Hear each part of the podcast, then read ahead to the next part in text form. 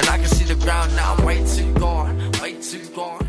All right, legends. Welcome back, dude, to yet another episode of Get Around Me. What a time it is to be alive. Truly. This week in the news, because what is this podcast about at its core? You know, if you had to rip the soul out of Get Around Me and put it on a whiteboard for the whole class to see, what would this podcast be about? It'd be about tackling the issues no matter what. Okay? News, current affairs, politics, you know, we love it all here at Get Around Me. But this week, kind of a sad week for the news. And in this scenario, you know, this is a, a hypothetically news based podcast, not just a podcast where I sort of come on each week and tell you about, uh, you know, something weird I did in a beer garden. You know what I mean? So the news this week, it's a little bit harrowing, I would say. Firstly, we got the great man Justin Langer, got the old heave ho from the Australian cricket team. You know, the old the old take care and see you later. The the old severance package, the old don't come back. So I'll be talking about that at the end of the podcast because I know some people don't like cricket. Cricket's interesting because some people love it and some people hate it. Very few people don't mind it. I would say the people that don't mind it, that will be thanks to the Big Bash, the first third of that ridiculous seven year season. But before the Big Bash, I mean, people, it was like pitchforks out there. You say you like cricket, get your hands up. You know what I mean? But yeah, so I'll talk about that at the end, but that's very interesting. And then just to start us off, a, a shocking piece of news came out this week, end of last week. Australian cult hit, classic, mainstream, greatest show of all time holds a place in each of our hearts. Neighbours is just like Justin Langer getting the heave ho. I think they might have got fired in the same boardroom, to be honest. I think Justin Langer came out and Dr. Karl went in. But neighbours, can you believe neighbours? I think we all were just walking around going, I don't know who I am or what the fuck I'm doing. But as long as it's neighbours at 6:30, home and away at 7, we can all go home with our head on our shoulders, knowing the world is in order. Now that order has been plunged into chaos. I think I speak for everyone when I when I say neighbours. uh, Wow, I have the utmost respect for it. It is, you know, it's synonymous with Australian history, Australian television history. So many iconic moments. Got so much love for the show. Wow, I can't believe it lasted this long. Is anyone else blown the fuck away that Neighbours is still on the telly in 2022? And this will be the last year. I don't know if when they're pulling up stumps. Uh, they've they've gone to the fans to try and rescue the show. So, you know, get on the blower to your nan. And I honestly, I'm not sure who else. To be honest, if your nan is still alive, get her on the fucking phone right now and tell her, put a frock on, we're saving neighbours. Okay, but I can't believe Neighbours has, has lasted this long. You know, five nights a week. It's pretty intense. It's basically Neighbours has basically been kept alive by poms who just want to find out what blue sky actually looks like. You know, freaking pommy pommy women at seven p.m. You know, just outside of Manchester. They're these poor things. They're they're freaking tanning in a bikini in front of neighbours while it's on the telly. You know, they do a pool scene. All the pommy girls think the sun's out. It's in the telly, girls. It's in the telly. Okay, but you know, good on good on the English, I should say, for keeping you know this great this great thing alive. Those see-through bastards, they love neighbours, and to be honest, it, I think they probably love home and away more because it's still trucking. Isn't that interesting? Isn't that interesting? You can just make an Australian television show, and it can just be sort of kept afloat by another country. It's kind of cool, really. Imagine if you just made a television show and everyone's like, Billy, your show sucks. And I go, I don't care what you say because I am number one in Norway, baby. Hey? And then I'm going, you know, I do freaking got 100 people at my show here in Sydney. I think that's pretty good. Watch out, I'm playing an arena in Norway. Insert a city in Norway there. I searched for one, but I couldn't find it in this dusty old brain. But I tell you what, Neighbours, fair play. You know, it's on every night. The thing with Neighbours is it's on every single night. It's like a commitment. You want to freaking, you want to, not sure if you should get married one day. You, maybe your girlfriend's saying you're not, you're not ready to commit.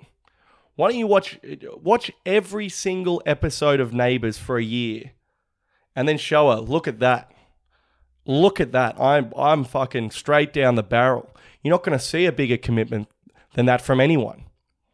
Okay. And the thing with Neighbours is it's on every night. So, you know, you could watch for six months.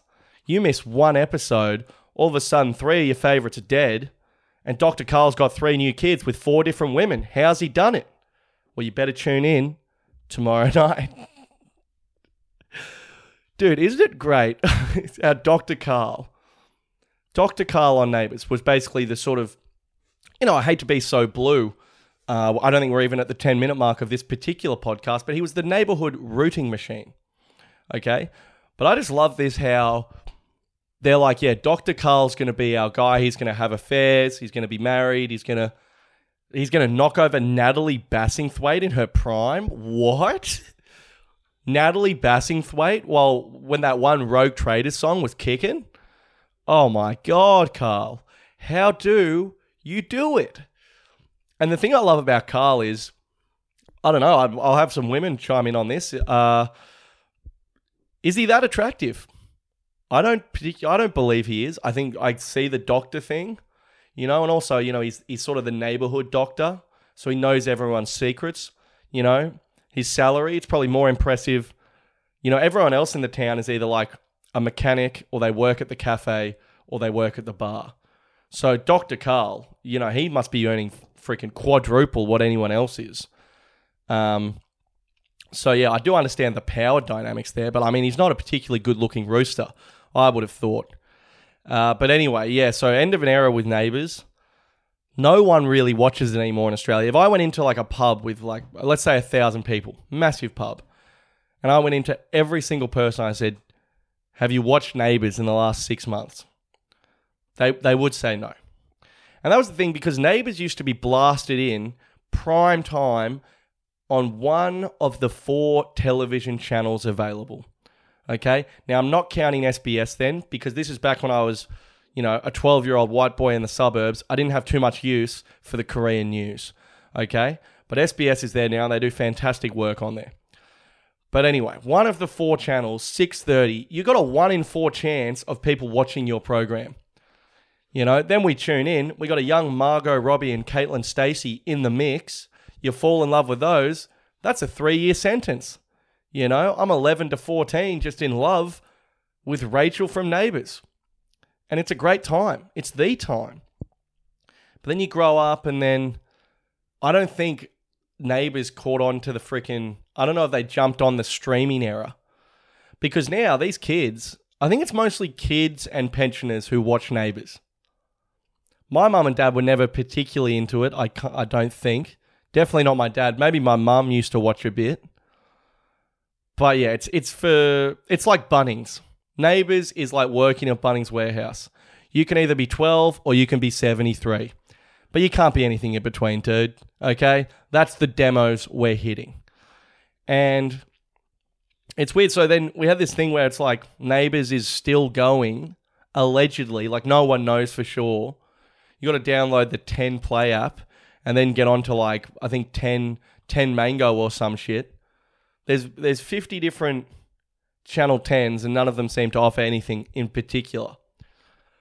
But yeah, without that sort of hostage situation. And also, now TV's too wild. I mean, back then Neighbours was competing with a current affair or freaking Today Tonight or Deal or No Deal. Now it's like, hmm, should I watch Neighbours or Euphoria season two? Oh, oh, hang on a minute. Zendaya is doing fentanyl. Yeah, sorry, Harold. I'm not tuning into fucking Ramsay Street this week, brother. Okay? We got some sort of a freaking. They're all on mushrooms having a foursome in the pool. Okay? What's that? Toadie's got a new girlfriend. I don't give a fuck, dude. I don't know if this is coming across, but I actually loved Neighbours. Like, I had a huge Neighbours uh, phase. You know, for, I wouldn't call it a phase from like, you know, age eight till like 14, 15. I want to say about then. But it was, you know, ABC and the Arvos, 6 p.m. Simpsons, 6:30 Neighbours, 7 p.m. if it's if it's a, a raging night, you might get another Simpsons. We weren't a home and away household. And then 7:30 you got Biggest Loser. And also, speaking of great programming, that was back Biggest Loser in like 2005. That's back when they were bringing these fellas in with a freaking crane, dude, okay? You know, you got a freaking forklift bringing in the red team, okay? That was back when the Biggest Loser meant something. You know, it was freaking, you got to, Shannon's giving these blokes the hard word. You got to lose a fuel. We're taking your foot, brother, okay? We're taking your foot. All of a sudden, the boys start doing a few sit ups, you know what I mean? I remember the last Biggest Loser episode I ever watched. There was someone on there. There was the families episode. And it was like the dad was sort of fat. But I remember the mum was like, I mean, she wasn't in shape, but she wasn't, I wouldn't describe her as particularly unhealthy. She was like, Oh, I often have a couple of scoops of ice cream after dinner on the weekends. I'm a monster. Michelle, you gotta help me. It's like, that was you know what I mean? So anyway, Neighbours is gone. Susan from Neighbours, I thought this was hilarious. Susan from Neighbours was on the project uh, in tears, basically being like, "We're you know we're hoping the fans can save us. You know we got to keep this show going at all costs. It's an Australian icon." And I don't disagree, Susan, but at the same time, babe, the free ride is over. Okay, you know what, what do you what do you think you are? You've mixed acting with a nine to five. You think you can just break the system forever? The whole point of going into the arts is it's a volatile industry where you know you got to move with the times and improve and bloody work on your craft as an actress, an actor. But this chick, she's just beaten the system. She picked up one role in 1983 and here she still fucking is. I mean, it's pretty unbelievable. I can totally see why she doesn't want it to end. These guys are going to have like PTSD. Look out for like the old school neighbors cast, like Karl and Susan, who've been turning up to Ramsay Street five days a week for 40 years. Dude, once they stop, I mean, I don't want to be a dick about it, but they probably will die. Just from, it's like when a guy works at a factory for 45 years and then all of a sudden he's having a freaking Mai Tai on a Tuesday morning and his bones can't handle it. So, you know, best of luck to them. But I think, yeah, I can't believe Home and Away won. Home and Away still going. I don't know if anyone watches that either. I honestly don't know how to access Channel 7. But yeah, I think Neighbours, they should just put all of the episodes up and put them in year blocks. So say, here's your 2012, here's your 2011. Because to be honest, I could go back. I would love to go back.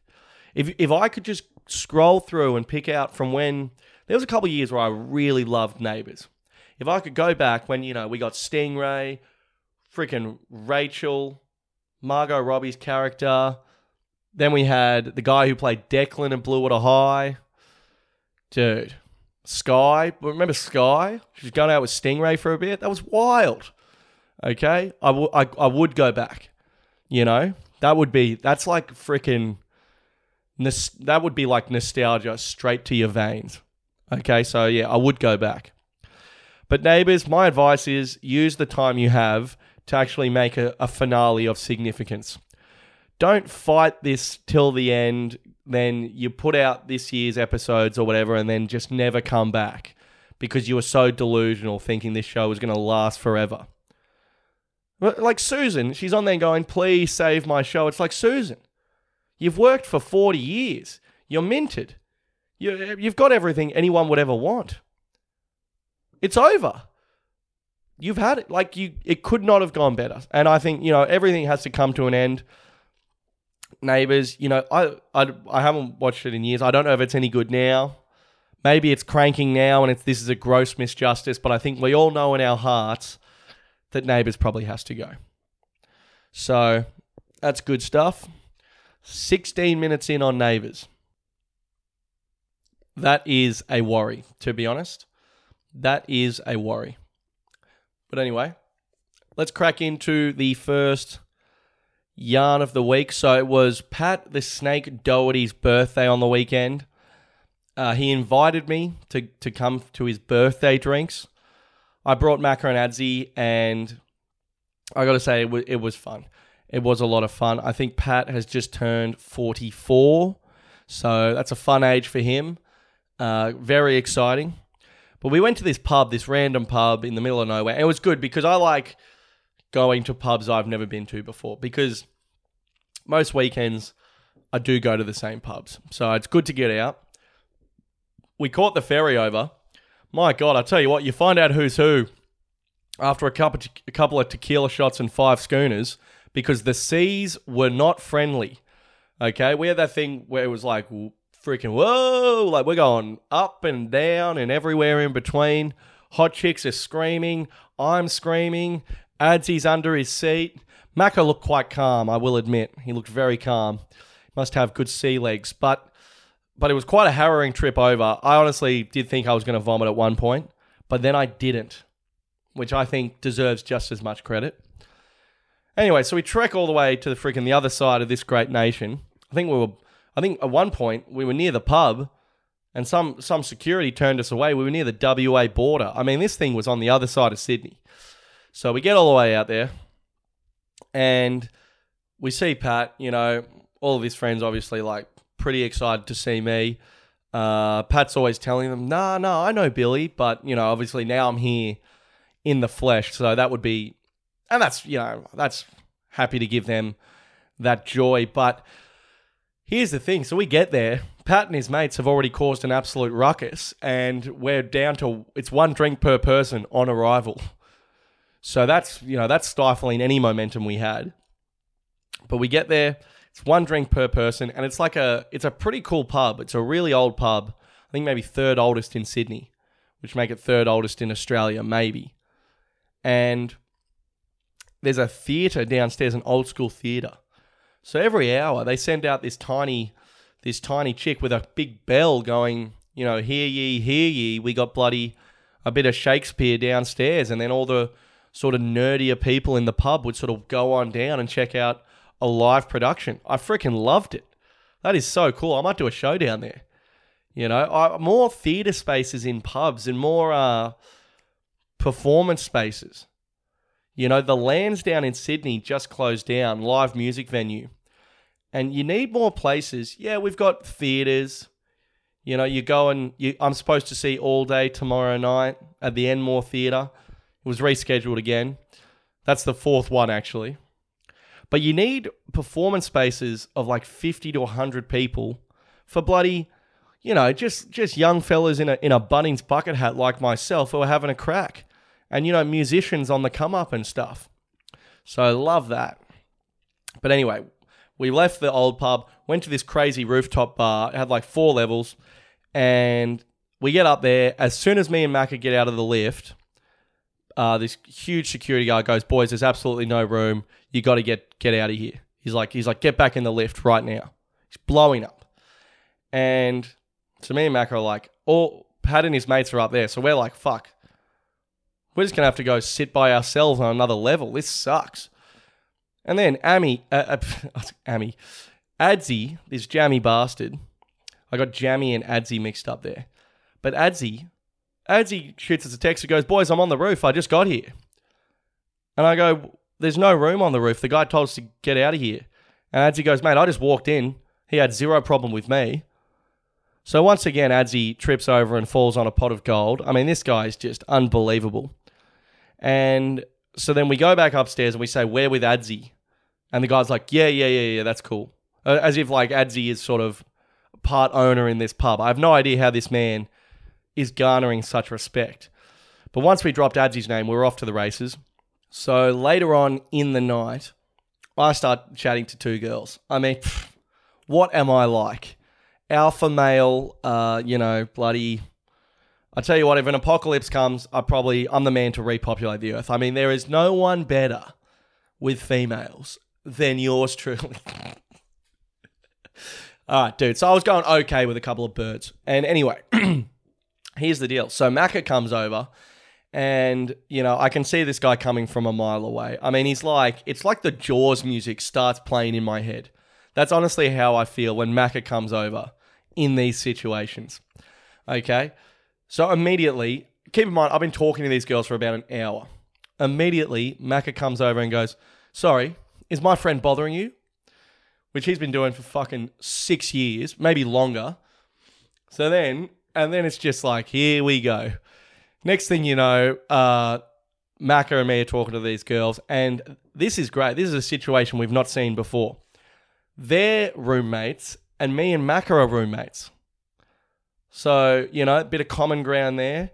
Very exciting. And so there's a good dynamic. Uh, I overhear that Macca has, in fact, you know, flown too close to the sun and told this bird he is in fact a fireman, uh, which is it's you know, like I said last week, it's greedy and it's unnecessary. I tell birds I'm an admin assistant, and I look them I look them in the eye when I do it. Okay, there's no lies here. Sometimes I tell them I'm an executive admin assistant, but that's only when I'm doing cocaine. So, you know, I feel like that's all above board. But anyway, what was I talking about? Oh yeah, so Mac has told this girl he's a fireman.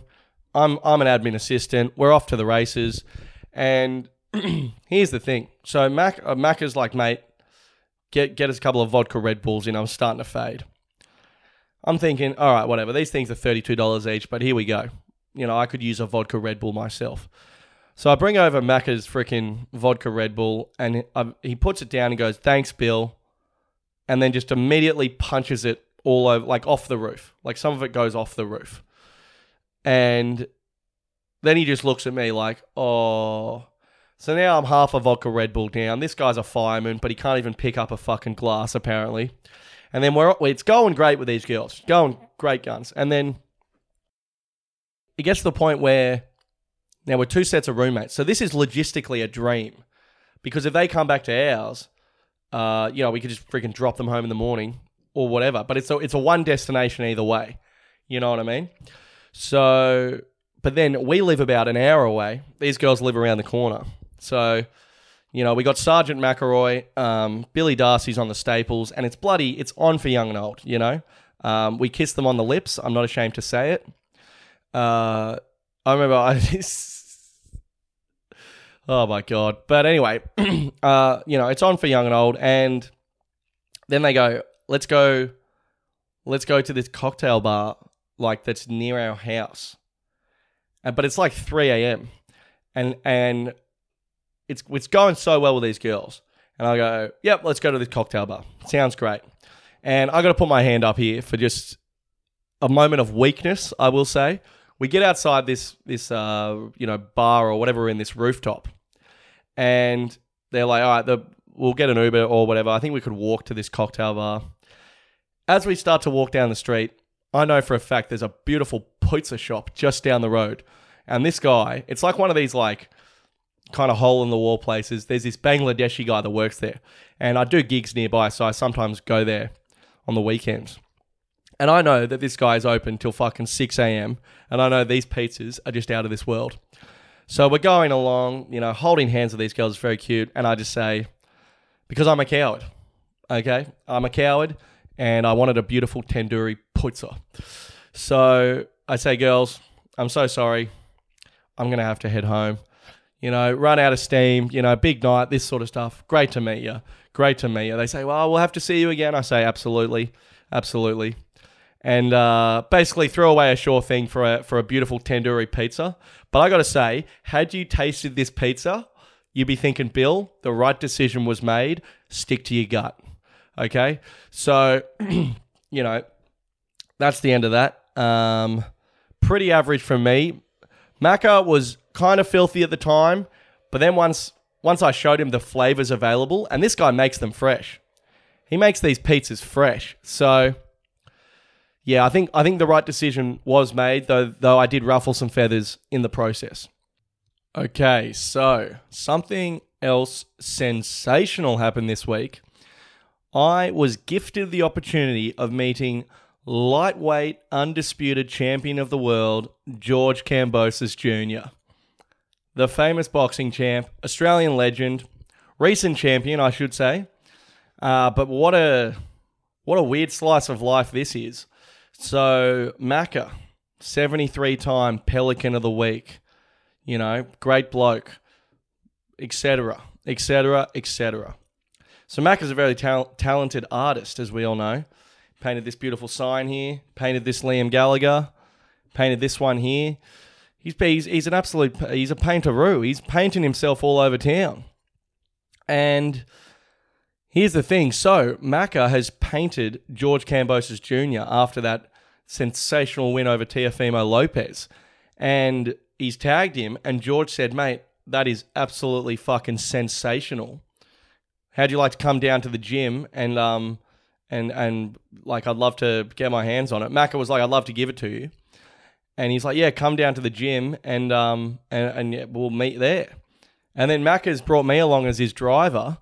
And, you know, what a time. I've snuck in the back door. Holy shit. You know, I can't believe it. I can't believe it. And so we get out there.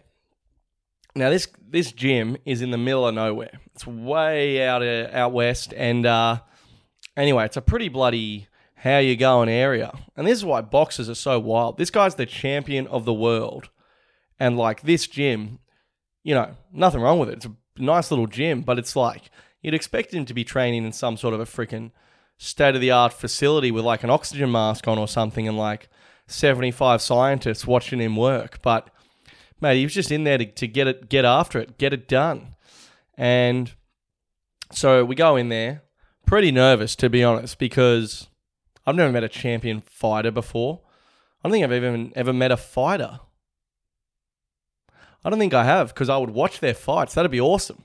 If I had a friend who was a fighter, oh, and you could bet on them, oh my god, Jesus Christ, what a world to live in, hey? So I've never met a fighter, so I, I don't really know this guy's sort of sensibilities are. I've I have been characterized as a bit too hectic in the past when my personality sort of really gets down the barrel. So also it's Macca's thing anyway. So I was just happy to be there, taking a back seat. We meet George and his dad, and both such legends. And then we go in there, um, chatting to George for a bit. Macca gives him the painting. George is blown away. Like he loves this painting. So it speaks to how good it is. And it's a sensational artwork. It's on Michael McElroy or Mike McElroy Art. M I C H McElroy Art. It's like black and gold of the champ. Unbelievable. So then, and then uh, George is getting ready to hit pads, and we're just chatting to his dad for about 20 minutes.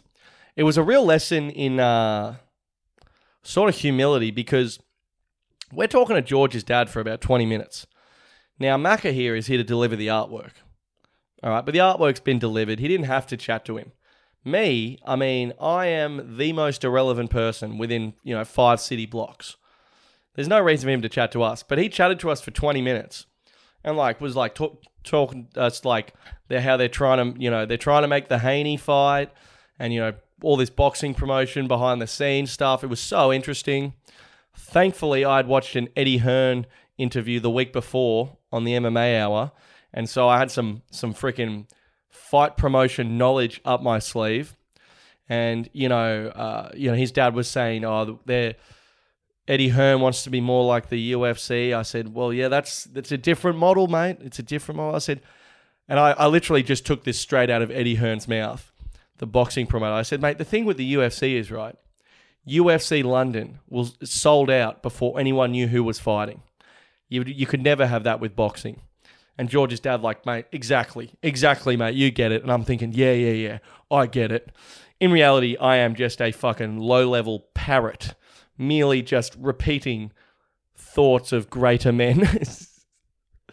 but uh, it was really cool. The boxing gym, every single person who came into the gym, because there was a class while we were there, or a session, I don't know what you call it. Every single person came up and said hi to us, and half of them introduced themselves. even though we were just standing around. It was like a pretty sensational culture, I will say. And then we got to see George hit uh, hit pads for a bit. And firstly, he was like learning new combos, which I thought was wild. This guy's literally the champion of the world and he's learning something new. That just goes to show never stop. And then just the speed of this man. His left arm's like a freaking cobra, dude. It's like a cobra with a bad attitude.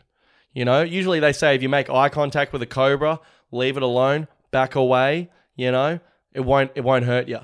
I'm telling you, this cobra, this cobra will cross the street to fuck you up. Okay, this cobra's got a bad attitude. He'll jab your fucking face off, dude. So the whole thing was pretty surreal because like the last 3 times I've watched George Kambosos on the telly. One was when he won the belt. Then he was on the Joe Rogan Experience, and uh, he was on Bloke in a Bar. And these are like two massive podcasts and you know massive fucking title fight. I'm thinking, next thing you know, he's standing right in front of in front of me. This is crazy. And uh, mate, the guy, absolute legend, so friendly. Um, messaged Macca after saying thank you so much for coming down. Like the guy is just the real deal. Like just such a nice guy. I was blown away. I was thinking, mate, if this guy can be so generous with his time, what excuse does the average Joe Blow from Who Gives a Fuck have? I would argue very little, if any.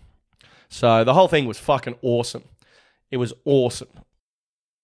We got to analyze this Justin Langer stuff, dude. Woohoo! It is wild. Okay, so Justin Langer, he got, well, he resigned, but what happened was they offered him a six month contract extension, and he's thrown that back in their face and said, mate, tell you what, kiss my white ass ball. so yeah, he's thrown it back in their face, which I don't blame him for at all. Okay, I would have done the exact same thing. Now, couple of things on this. Where to begin? It's been a wild week for cricket media, considering there's no games on. It's been crazy. So, Justin Langer. Now, the problem with all of this is that basically, on one side of the argument, you got Justin Langer is too intense and a psycho. And that's the issue. Now, I personally am not the biggest JL fan because I do think he is too intense. You know, it's very well for him to be like, you know, it's freaking way of the samurai or get the fuck out.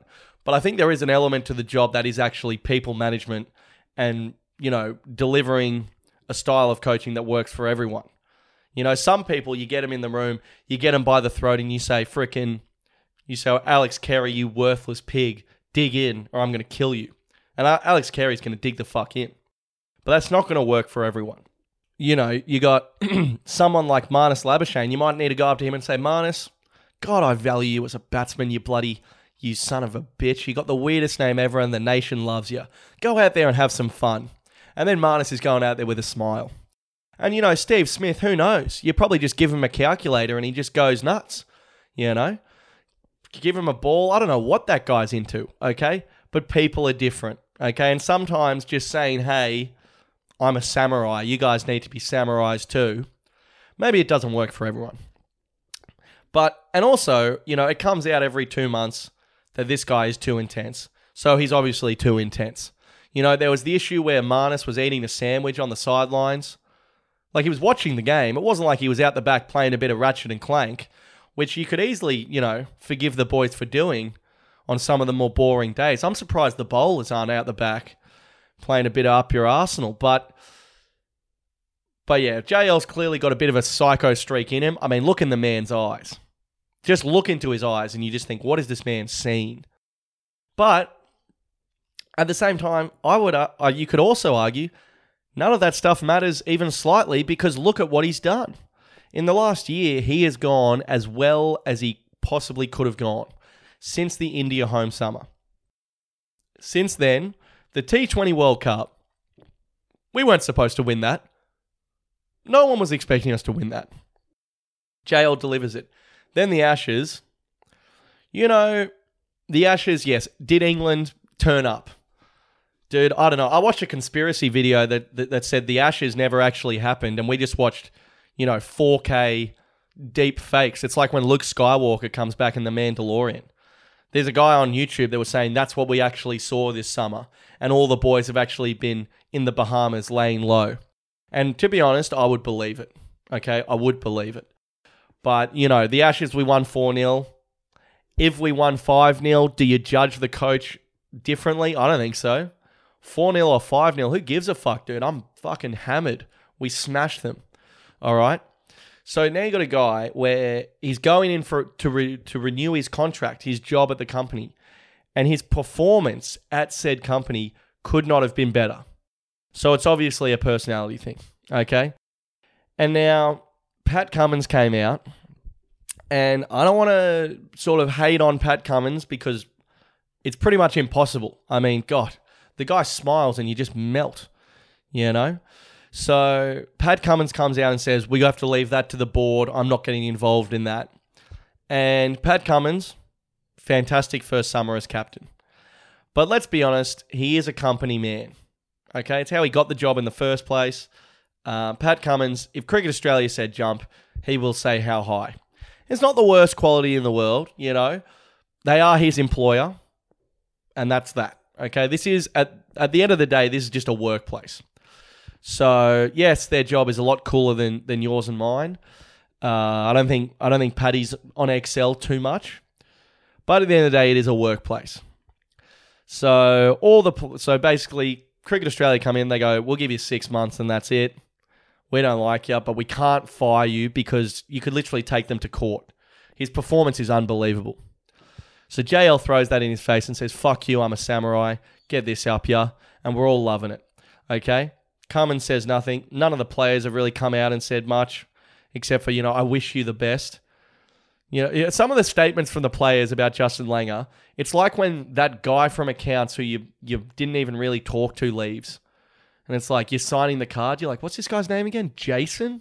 Is it Jason Langer? And you go, hey, Jason, all the best for the future, whatever that may be. Regards, Billy. And I reckon from a fair few of the players, we were seeing regards, JL, not kind regards. And definitely not love, you know? So there's clearly a riff there. All the old players are blowing up because they're watching their boy JL get done like this. And also now you have this situation where Ricky Ponting or whoever's next, I'd like it to be Ricky, not Trevor Bayliss, please. Uh, I'd like it to be Ricky. Now you got this point where the next coach is coming in going, well, the last guy did as well as anyone could possibly do and was fired. So what the fuck chance in hell do I have? Very little, babe. Very little you lose one game, Ricky's just awake all night going, oh God, oh God, they're going to do me like JL. Oh no. You know, it's very stressful. Mitchell Johnson came out and said that Pat Cummins is like a coward for not addressing it. And a lot of the old players came out and said this current crop of players is creating a rift and we don't like it. We don't like the way they handle their business. We don't like the way they speak in the media, present themselves. And I don't disagree with some of it. I think some of it is probably a little unfair. Um, and here's the thing I think this is my personal opinion on what's happened. JL has had the best time ever. Despite the success, the players don't like him and they never have.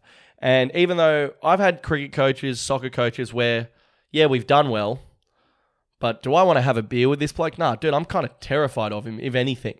Okay. And I remember freaking. Oh yeah, perfect example. My first year at grade cricket, we uh we played under. I probably shouldn't say his name, but um, you know, fantastic cricket coach, and we won the club champs. Okay, dude, this guy was a freaking psycho. All right, it wasn't fun. I didn't I didn't want to hang out with him at all, but we couldn't have gone better.